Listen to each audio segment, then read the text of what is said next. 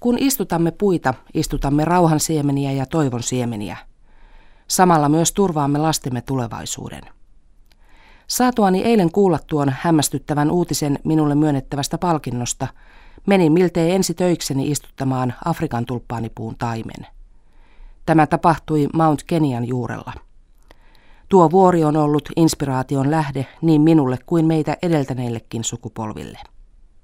Näin totesi kenialainen ympäristöaktivisti ja maan nykyisen hallituksen varaympäristöministeri Wangari Maatai lehdistötiedotteessaan saatuaan tietää, että hänelle myönnetään tämänvuotinen Nobelin rauhanpalkinto työstään kestävän kehityksen, demokratian ja rauhan puolesta. Wangari Maatai on ensimmäinen afrikkalainen nainen, joka on koskaan saanut Nobelin rauhanpalkinnon. Maatai on entinen Nairobin yliopiston eläinlääketieteen professori, mutta hän on tullut laajemmin tunnetuksi ennen kaikkea kenialaisen Greenbelt Movementin eli vihreän vyöhykkeen liikkeen perustajana ja pitkäaikaisena toiminnanjohtajana. Nobel-palkinnon kunniaksi loppuvuodesta ilmestyy myös uusinta painos vihreän vyöhykkeen liikkeen toimintaa esittelevästä Wangari Maatain kirjasta The Greenbelt Movement Sharing the Approach and the Experience. Vihreän vyöhykkeen liike on vuonna 1977 perustettu ympäristönsuojeluun ja kehitykseen keskittyvä ruohonjuuritason kansalaisjärjestö, jonka toiminnan ydinalueena on valtakunnallinen ruohonjuuritason puiden istuskampanja. Toisin kuin monet muut järjestöt Afrikassa, vihreän vyöhykkeen liike ei ole minkään ulkomaisen järjestön haaraosasto, vaan se on syntynyt paikallisesta aloitteesta ja se on rekisteröity Nairobissa, missä sillä on päämajansa. Järjestö on kokonaan kenialaisten hallinnoima. Pyrimme tietoisesti turvautumaan toiminnassamme nimenomaan paikalliseen osaamiseen. Wangari Maatai korostaa kirjassaan vihreän vyöhykkeen liikkeen omavaraisuutta, paikallisuutta ja sitä, että puunistutuksen takana ovat viime kädessä Kenian maaseudun naiset. Mutta ensimmäiset yritykset puunistutuskampanjan käynnistämiseksi tehtiin itse asiassa jo 70-luvun alkupuolella Langaatan kaupunginosassa Kenian pääkaupungin Nairobin laitamilla. Wangari Maatain silloinen aviomies oli valittu alueen kansanedustajaksi maan parlamenttiin ja vaalikampanjassa aktiivisesti mukana ollut puoliso yritti lunastaa miehensä vaalilupauksia työpaikoista palkkaamalla köyhiä maaltamuuttajia ehostamaan kaupunginosan yleisilmettä siivoamalla katuja ja istuttamalla puita. Vasta myöhemmin Uangari Maatain toimiessa Kenian valtakunnallisen naisjärjestön ympäristövaliokunnan jäsenenä puunistutuskampanja käynnistettiin maaseudulla ja pian kampanja irrottautui naisjärjestön alaisuudesta omaksi järjestökseen. Vihreän vyöhykkeen liikkeen alkuvaiheen menestyksestä suuri kiitos kuuluu maatain mukaan YK apulaispääsihteerinä toimineelle Helvi Sipilälle, joka omalta osaltaan vaikutti siihen, että YK naisjärjestö UNIFEM myönsi merkittävän rahasumman Kenian maaseudun puunistutuskampanjaan. Vihreän vyöhykkeen liikkeen toimintaa on myöhemmin tuettu myös Suomen kehitysyhteistyön määrärahoista suomalaisjärjestö Ympäristö- ja kehitys ryn kansalaisjärjestöhankkeen kautta. Vihreiden metsävyöhykkeiden istuttamisen tarkoituksena on ollut helpottaa polttopuun saantia. Maailman vähemmän teollistuneissa ja vähemmän kuluttavissa maissa yli 90 prosenttia maaseudun asukkaista on köyhiä. Ja sen vuoksi ruoanlaiton ja asuntojen lämmityksen suhteen riippuvaisia huokeasta ja helposti saatavasta polttoaineesta, kuten viljankorsista, polttopuista ja lehmänlannasta. Siellä, missä näistä polttoaineista on pulaa, perheet joutuvat joskus muuttamaan ruokavalionsa sellaiseksi, jonka valmistaminen vaatii suhteellisen vähän energiaa. Näin siitä huolimatta, että tämä heikentäisi ruoan ravinnollista laatua. Niissä paikoissa puolestaan, missä polttopuuta kerätään ympäristöstä, mutta uusia puita ei istuteta tilalle. Polttopuun saatavuus kotitilan läheisyydessä vähenee nopeasti, mikä pakottaa polttopuun keräjät, yleensä naiset, vaeltamaan yhä pidempiä matkoja polttopuun hankkimiseksi. Tämä on vaivalloista ja aikaa vievää. Polttopuun saannin helpottamiseksi vihreän vyöhykkeen liikkeen puunistutuskampanjoissa ihmisiä neuvotaankin istuttamaan useita eri puulajeja lähelle kotitaloa. Kampanjassa suositaan etenkin paikallisia puulajeja ja erilaisia hedelmäpuita, joista saadaan kipeästi kaivattua lisäravintoa. Jokaista polttopuuksi hakattua puuta kohti neuvotaan istuttamaan kaksi uutta puuntainta. Puunistutuskampanja hyödyttää naisten perustamia taimitarharyhmiä myös rahallisesti, sillä jokaista vielä kolmen kuukauden kuluttua elossa olevaa istutettua tainta kohti vihreän vyöhykkeen liike maksaa naisryhmille pienen kasvatuspalkkion. Tämän vuoksi taimitarharyhmät joutuvat itse opettelemaan pitämään kirjaa taimista ja taimitarhojen taloudesta, jolloin maaseudun usein kouluja käymättömät naiset oppivat hallinnollisia taitoja ja kantamaan vastuuta. Samalla naisten itsetunto kohenee. Osa taimitarhoista on perustettu myös koulujen yhteyteen, jolloin koululaiset osallistuvat taimien hoitamiseen ja oppivat samalla kunnioittamaan ympäristöä.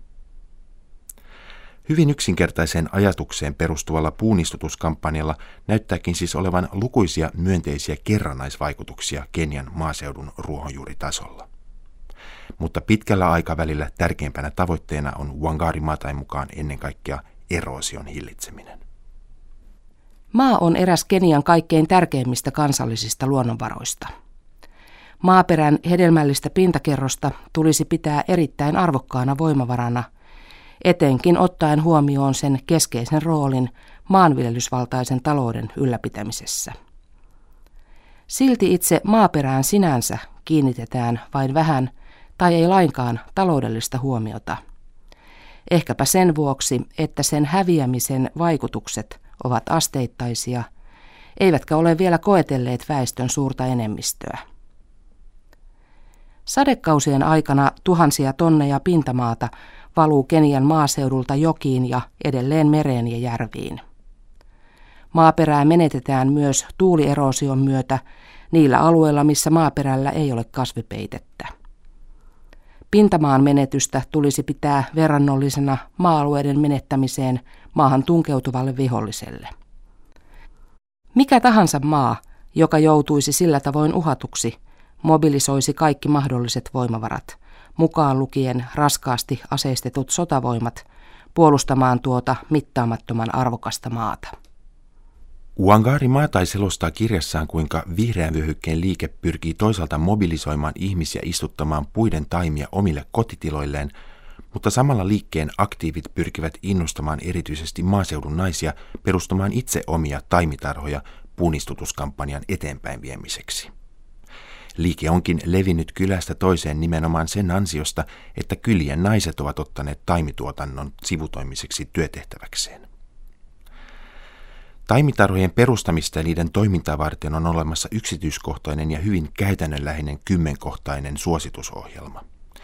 Toiminnan yhtenä perusajatuksena on, että taimet jaetaan halukkaille puunistuttajille ilmaiseksi, ja jos puu jää elämään, taimitarhan naiset saavat siitä hyvästä vihreän vyöhykkeen liikkeen keskustoimistosta pienen viiden shillingin eli Euroopan rahassa noin 10 sentin suuruisen kasvatuspalkkion.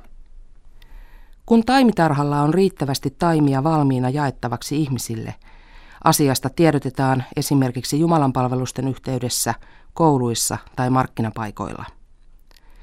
Taimitarharyhmien jäsenet kehottavat puiden istuttamisesta kiinnostuneita kaivamaan kuoppia, jotka ovat leveydeltään ja syvyydeltään noin kaksi jalkaa. Taimet luovutetaan vasta sen jälkeen, kun taimitarharyhmän jäsen on käynyt tarkastamassa ja hyväksymässä kuopat. Taimen istuttajaa neuvotaan poistamaan taimi kasvatusastiasta tai juuria suojaavasta muovipussista ennen istuttamista. Kasvatusastiat ja pussit palautetaan taimitarhalle uudelleen käyttöön. Mikäli maaperä on köyhää, kuopan pohjalle tulee myös lisätä lantaa. Puunnistutuskampanjan ohella Kenian vihreän vyöhykkeen liike on vuosien varrella laajentanut toimintaansa muunkinlaiseen maaseudun alueelliseen kehitykseen. Vihreän vyöhykkeen liike on järjestänyt seminaareja niin luomuviljelystä kuin vapaakaupan turmiollisuudestakin ja kampanjoinut ruokakasvien viljelyn puolesta rahakasvien, kahvin ja teen sijaan. Järjestön uudessa ruokaturvaohjelmassa viljelijöitä neuvotaan suosimaan perinteisiä viljelykasveja, kuten maniokkia, jamssia, bataattia, nuolijuurta sekä hirssiä ja durraa. Presidentti Moin valtakaudella vihreän vyöhykkeen liike ja Wangari Maatai kamppailivat kovasti myös ihmisoikeuksien puolesta. Maatai itse joutui useaan otteeseen pidätetyksi osoittaessaan mieltään Kenian poliittisten vankien vapauttamisen puolesta tai liikemiesten ja poliitikkojen laittomia maanvaltauksia ja kyseenalaisia rakennushankkeita vastaan. Järjestön erityisissä kansalaiskasvatushankkeissa onkin Uangari Maatain mukaan pyritty korostamaan niin sanotun huonon hallinnon, korruption ja ympäristön köyhtymisen välistä yhteyttä. On todella suuri häpeä, että lähinnä huono hallinto on johtanut useisiin niihin virheisiin ja vastoinkäymisiin, jotka tänä päivänä pilaavat kuvan äiti Afrikasta ja hankaloittavat monien afrikkalaisten mahdollisuuksia itse vaikuttaa myönteisesti omaan kehitykseensä. Jotkut uskovat, että afrikkalaiset elävät köyhyydessä, koska he ovat saamattomia ja aloitekyvyttömiä, mutta mikään ei voisi olla kauempana totuudesta. Hyvin paljon johtuu heidän johtajiensa harjoittamasta huonosta hallinnosta, ja afrikkalaisia on hallittu huonosti jo pitkään. Uangari Maatain mukaan nimenomaan huono hallinto onkin ollut niin Kenian kuin koko Afrikankin kehityksen suurin este. Kun hallitus ei hoida tehtäviään, riippuvuus ulkomaisesta kehitysavusta kasvaa, ja mitä syvempi tuo riippuvuus on, sitä tiukemmin avunantajat voivat sanella avun ehtoja, usein omien intressiensä mukaisesti. Mutta riippuvuus ulkomaisesta rahoituksesta koskee yhtä lailla myös vihreän vyöhykkeen liikettä, joka saa suurimman osan rahoistaan eurooppalaisten kansalaisjärjestöjen kehitysapubudjeteista. Joidenkin avunantajien mielestä vihreän vyöhykkeen liikkeen taimitarhojen tulisikin alkaa myydä taimiaan eikä jakaa niitä enää ilmaiseksi. Mutta kun tiedetään, ettei Kenian maaseudun köyhillä välttämättä ole yhtään ylimääräistä rahaa puuntaimien ostamiseen, on ehdotettu myös muita varainhankintamenetelmiä, kuten ekosafarien järjestämistä valistuneille pohjoisen turisteille. Uusiin kaavailuihin kuuluu myös kenialaisen puunistutuskampanjan laajentaminen muihin Afrikan maihin, ja onpahan vihreän vöykkeen liikettä pyydetty avustamaan puunistutuskampanjan käynnistämisessä myös Chicagon köyhissä kaupunginosissa Yhdysvalloissa. Oli rahoituksen lähde sitten lopulta mikä hyvänsä, vihreän vyöhykkeen liikkeen kohdalla voidaan kuitenkin sanoa, että apu on mennyt perille. Puunistutuskampanjan ansiosta Keniassa on istutettu yli 30 miljoonaa puuta. Taimitarhoilla on työllistetty tuhansia ihmisiä. Kasvatuspalkkioista saamillaan tuloilla maaseudun köyhät naiset ovat voineet esimerkiksi maksaa lastensa koulumaksut, Wangari tai luettelee. Vihreän liike on toimittanut taimitarhoille puutarhatyökaluja, joista on ollut käyttöä varmasti koko kylälle. Järjestön aloitteesta Kenian parlamentti on säätänyt lain ympäristön ja metsien suojelemiseksi. Kouluihin on otettu ympäristöoppi uudeksi oppiaineeksi. Liike on myös toiminut esikuvana ja inspiraation lähteenä, ja siitä on tehty sekä elokuvia että lukuisia lehtijuttuja, mikä on Wangari Maatain mielestä ollut erityisen rohkaisevaa, sillä yleensä Afrikasta kerrotaan vain huonoja uutisia. Vihreän vyöhykkeen liike on ollut toivon merkki. Naaronkylän naiset kertovat tarinoita menneistä vaikeista ajoista, jolloin heidän oli kuljettava pitkiä matkoja hankkiakseen tai ostaakseen polttopuita. Ja kannettava sitten selkävääränä painavia puutaakkoja takaisin kotiin.